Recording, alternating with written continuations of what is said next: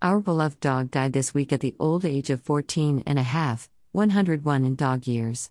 It's not our first pet to die, but it was a profound loss.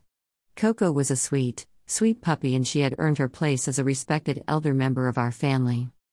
We knew Coco was winding down for the past few weeks. She had already slowed down and was having trouble going up the stairs since her cancer surgery last summer. Then, about two weeks ago, she started vomiting occasionally. She wasn't so interested in eating and she seemed more disoriented than usual. We let the kids know that she might go soon. My son, who is 24, was most distressed by the news. My 8 and 9 year old daughters seemed to take the news in stride.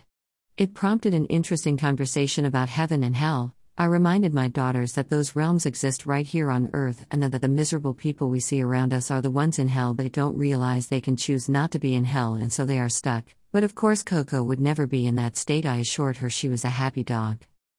My son came and stayed at our house to be with Coco while we were at work and to make her gourmet meals of ground beef with melted cheese on top to get her to eat. After a few days of not seeming better, we took her to the vet to run some tests to see if there was something that could be done or if she was really at the end of her life. The vet confirmed that her cancer had metastasized and that she should be put down. My son wasn't ready for that message, so we opted to keep her in the vet hospital one night to hydrate her by four and treat her symptoms with medication, and then we brought her home Friday evening for what we knew might be her last weekend with us. It was the weekend of my son's birthday, and none of us wanted the dog to die on his birthday or even right before, so we held vigil over her and hoped for the best. She wouldn't eat.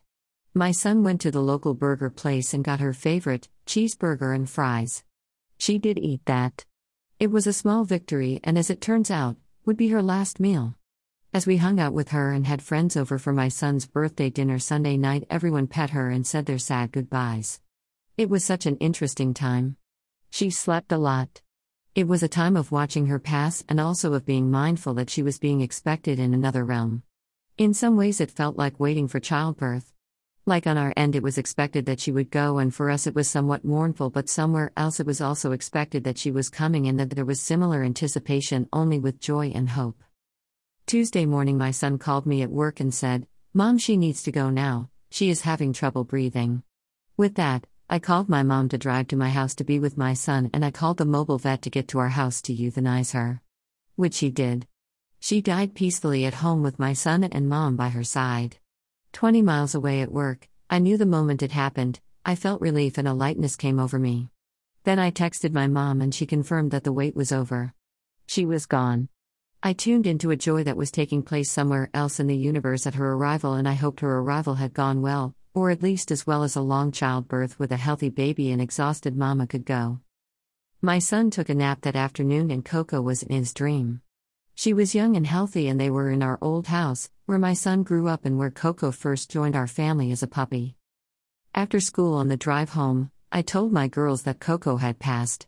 My daughter wondered out loud if Coco would come back in her next life as a dog again, and she wondered if she would recognize Coco as another dog if she reincarnated during my daughter's lifetime. We all speculated that might be possible, which satisfied her.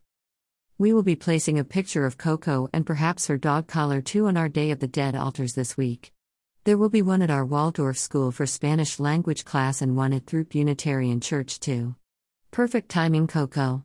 I hope your soul is close and that you can smell the marigolds. Photo by Artem Bali on Pexels.com.